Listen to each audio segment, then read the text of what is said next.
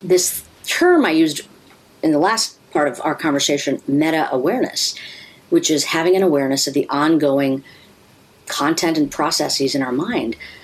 Um, what does that mean? It means that you're not going to cling on to anything. You're just going to allow things to come, like kind of like a cloud passing in the sky. Mental content comes and it goes away.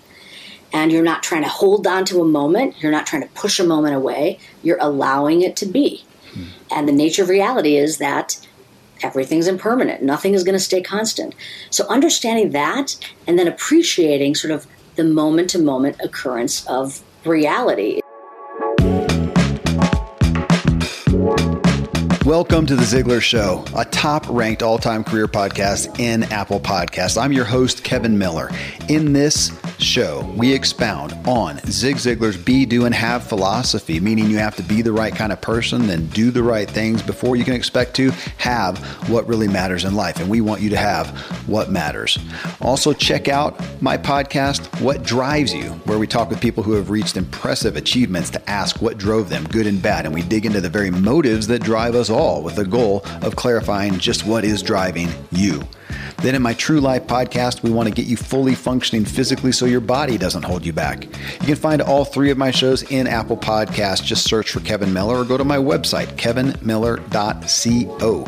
And if you're new to The Ziglar Show, I invite you to visit Ziglar.com. Connect with Tom Ziglar and the Ziglar family about upcoming events and how they can come alongside you and help you inspire your true performance. I'm back with neuroscientist Dr. Amishi Jha, who schooled us on the power of our attention and what we give it to in episode 935. This time we walk and talk through her personal habits for success. And as you heard in the intro from her, we got into meta awareness, which to me brought me back to something comedian Michael Jr. said to me in a recent show, where he referenced thinking about what he's thinking about really like that about being aware, being present in the moment, but realizing, as Amishi says, our reality is moment by moment and not to get so hung up on any one point. And it spoke to me just of holding things lightly, which is a current focal point of mine. You'll find this topic, other powerful nuggets in this upcoming short episode. And if you're interested in more with Amishi, I'd recommend getting her book, Peak Mind. You can find it wherever you get your books.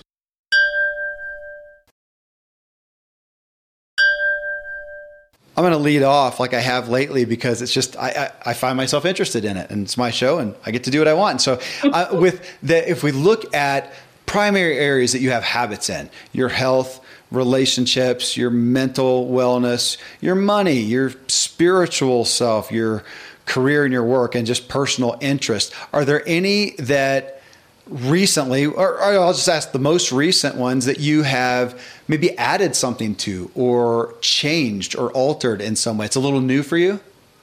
Yeah, yeah. I would say probably the physical fitness okay. part of it. And it was, um, you know, if you stop paying attention, you suffer.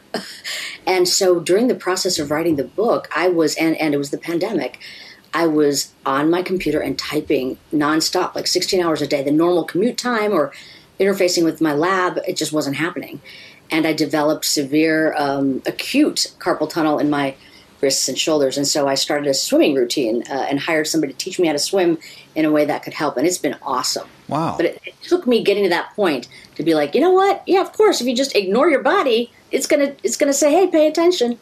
So I, that's been a new fun thing that I've been able to do. And I live in Florida, so it's easy to, to find time to swim every day. Uh, that do you swim in the ocean or you hit a pool? No, no, no. Pool. Okay. Yeah, pool. Okay, so along with that, in the health category, so there's on the physical side, do you have any nutritional structures you abide by or habits that you utilize? Yeah, there? well, I mean, my it's funny. My children um, are both vegan, and my son's away at college, but for uh, during the pandemic, he was been at home. So I, have been vegetarian for a very long time, but we started uh, going vegan. And the interesting thing about it, from sort of a mindfulness point of view, is just like I never thought about in consuming dairy or eggs. Like it just wasn't on my radar, and all of a sudden, just the vigilance it takes to actually ensure that I'm I'm doing it. And I do it because I really want to support their decisions. Most of their decisions are both from ethical as well as sort of environmental concerns. Mm-hmm. So, you know, I was going to be respectful of that, but that was a new one. and I'll have to say, I have started introducing cheese back into my life because I really missed it. Um, but yeah, that's that was something that happened over the last what 18, 19 months. Yeah, if you're going to be vegan, you have to be talk about my, that right there is a mindfulness exercise. Being vegan Definitely. in this culture, holy smokes! So yeah, we Definitely. were. But it's kind of it's kind of interesting because yeah. like anytime we go anywhere, with them especially the our filter of the world is so different it's like we're always looking for vegan restaurants we're always like kind of orienting all of our activities around access to that. And in some ways it's kind of nice because it limits the possibilities. We don't have to choose between 80 restaurants we've got two. We yeah and we our just decision fatigue is less. We just yeah. don't eat out for the most part because between yeah those we've got kids who are vegan vegetarian we've got some that'll do a little and you got nine of them so. Well thankfully they're, not all at home at the same time. Uh, yeah. though there's enough that that's another reason we don't eat out how about well speaking of your kids and the you know going through a book and having a, a, busy workload tell me about some of the habits that you put in place to keep those relationships healthy and where you want them you mean with my family? Yeah just relationship family and friends yeah. relationships in general oh you know this is a huge one and um huh, i would say that the hardest thing for me um in the kind of journey of the pandemic is just how isolating it can become. And this is the level of, of social engagement, right? You're seeing people on a screen. So what I've really enjoyed, and we're not there yet, is like starting to actually see see friends again. But what I yeah. committed to is that we would make contact in some form, whether if we're not going to see each other, at least by phone or Zoom, um, because I really think that that's like my lifeblood. If I don't connect with people that I care about, it feels lonely. Um, and a lot of that loneliness is something we, we don't have to just accept that. We can actually empower ourselves to connect. So I've been t- I take that seriously, and it's very easy to slip into an isolation chamber, as you are about to do when you go away for the weekend and write. It's like you just want people to leave you alone, but you realize like if you do that, um, you're missing out on actually the buoyancy of your life. So allow some period of social engagement. In fact, encourage yourself to do it even if you don't want to. Yeah. It, that I was writing about relationships, and it yeah. occurred to me if I woke up one day, not some dystopian weirdness, but life is there, but there's nobody here. It's just me. I'm done. What's the point? I just it, it, just that that that hit me because I can tend to be introverted and with such a big family want to go into isolation, but I have no purpose outside of my participation with people. So, well, I, and that's I, our greatest sources of joy are through the connections we have. So we don't want to miss out on that. Mental. Even though they can drive you nuts. They can sometimes. That's true. and me, them as well. Like sometimes there's a few of them might be glad that daddy's going away for a little bit. Uh, mental is the next one. And of course, we talked about in the first show together, so much of your work is right here. I mean, it, it, that, that is your focus. You live and work in this area of mental well-being and uh, and and being mindful. Um, but so I'm going to put it to you personally. What are some of the personal things then that you do on a given day for yeah. your mental? Yeah, so I uh, practice mindfulness meditation at least 12 minutes a day. And that is usually in the morning time, like kind of part of my routine. And that tends to work best for me. It's like kids out the door at school, you know, I can actually have some quiet time. Um, and it's a great way for me to start my day, but I don't put a lot of time demands on it, only 12 to 15 minutes a day. Um, and that really helps me. And oftentimes I'll almost like treat myself and do like a double practice, which sounds kind of weird, but I have to, you know, it's I'm time pressured. I don't have a lot of time, but on a Saturday I might do like a little bit of a longer practice. And it's funny. It can. We know from our research, by the way, that the more you practice, the more you benefit. So it's not. It's 12 minutes is just the threshold to get benefits. Yeah. And you can extend beyond that. So um, I never thought that I would enjoy it, but I actually really benefit from it. Uh, not just the kind of benefits that we've been talking about through the show, but um, it's it's like time to to just be alone and be quiet. Do you have any definition or label that you give it because when these day and age when we talk about meditation mindfulness a lot of people will attest to oh i do this style i do this app i do well that's this. that's exactly what i talk about in the book i give four different practices uh, that have in common, and I said the form of meditation. To me, meditation is just engaging in specific mental practices to okay. cultivate certain qualities. Like it's just a thing. It's been part of the world. So it's like you do this, this happens. Mindfulness meditation is cultivating the mental qualities of present centeredness. Hmm. And why do we do that? Because our mind is, why is that important? Because our mind tends to wander 50% of our waking moments. So it's mindfulness meditation that I'm, I'm doing. And the way that I practice it is pay attention to breath related sensations. When your mind wanders, gently return it. If you don't like that, do a walking meditation. If you don't like that, do a body scan or just mix it up. Um, but what, what I do in the book is actually give people guided practices with little instructions so they can they can start on that and and to not think of it as clearing the mind, not think of it as deep breathing, but as exercising attention. Well, I like that terminology. I wrote that down. Present centeredness. That's great. That's what I often suffer from not having. You're not alone. Thanks. Thanks. How about money, finances, any habits that you've employed along the way specifically? Mm, just make sure you have no. some. I have. I just want to make sure I have some. Yeah. Yeah. Yeah. That's fair, and I would say yeah. that's that's always pretty, pretty, straightforward when it comes to that. Yeah. Yeah, I am too. My financial habit is make some money. Um, how about on the spiritual side? Which, interestingly, as you know, so many people would lump in with the well, I say that, and I'm by proxy putting a bias on that, but they would lump that in with mindfulness. Yeah. I feel like you have you have separated that out some so well, that people don't get bogged I down in it.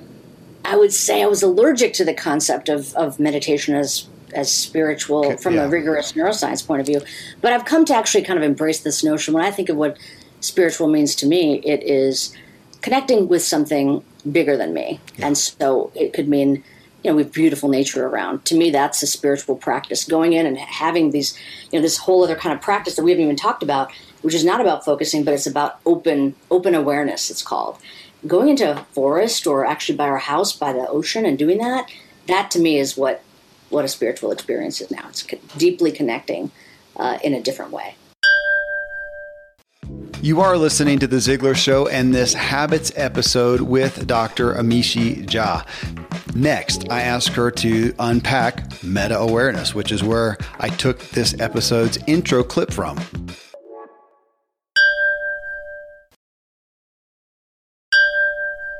This term I used in the last part of our conversation, meta awareness, which is having an awareness of the ongoing content and processes in our mind. Um, what does that mean? It means that you're not going to cling on to anything. You're just going to allow things to come, like kind of like a cloud passing in the sky. Mental content comes and it goes away. And you're not trying to hold on to a moment. You're not trying to push a moment away. You're allowing it to be. Hmm. And the nature of reality is that everything's impermanent. Nothing is going to stay constant.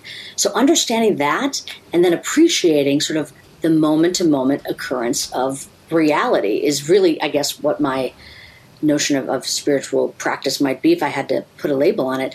But that practice, that open monitoring practice, is so useful for so many other things. Like, think of a social situation. You don't really know what's going on. Open monitoring. Listening. You're actually practicing open monitoring right now. You don't know what I'm going to say. You might be having some thoughts, but you're kind of receptive to my words. So these are practices that we can use for our, our spiritual pursuits and our and our business pursuits too.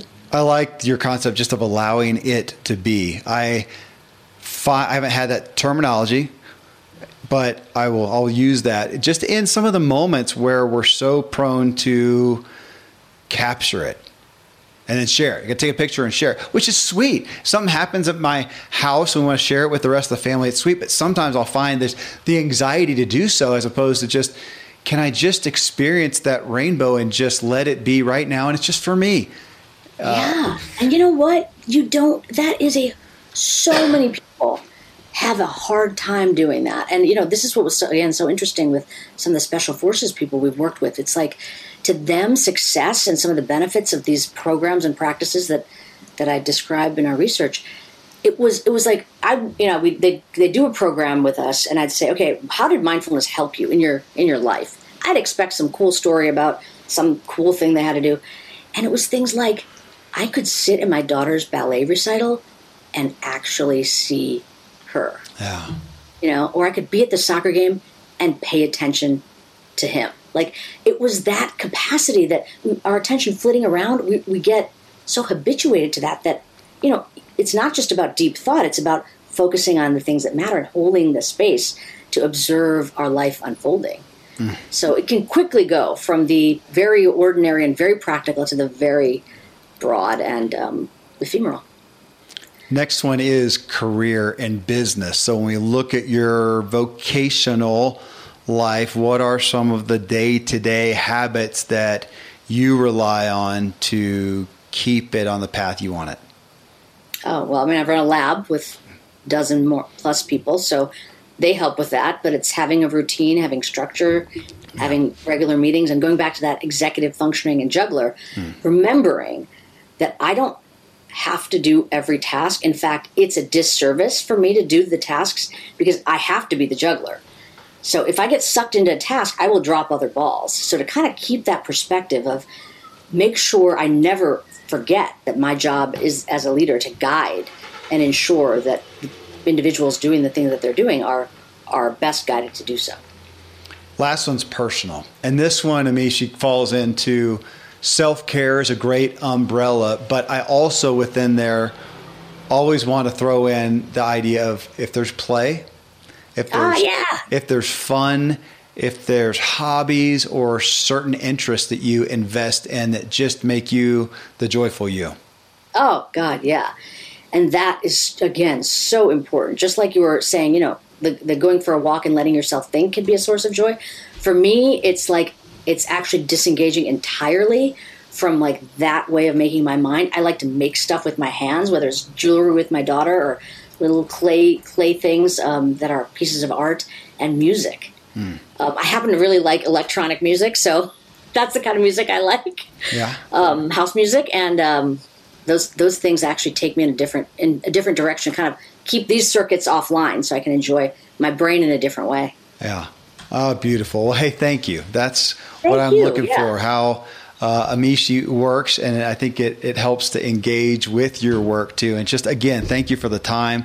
Thank you for the insight. Thanks for sharing with us. Absolutely. I'm again drawn toward this perspective on reality and how we get so caught up in what we perceive in a moment and how we feel, and we think it's absolute truth. And we use the term get our panties in a wad, or maybe it's just me, but I don't think so. Again, you can find Amishi's book, Peak Mind, wherever you get your books. Coming up next in episode 938 of the Ziglar Show, Tom Ziglar and I do a show together that's not our normal Q&A. Uh, in a recent in a recent Q&A show, he threw out this question or concept of do my core beliefs limit or unleash my potential?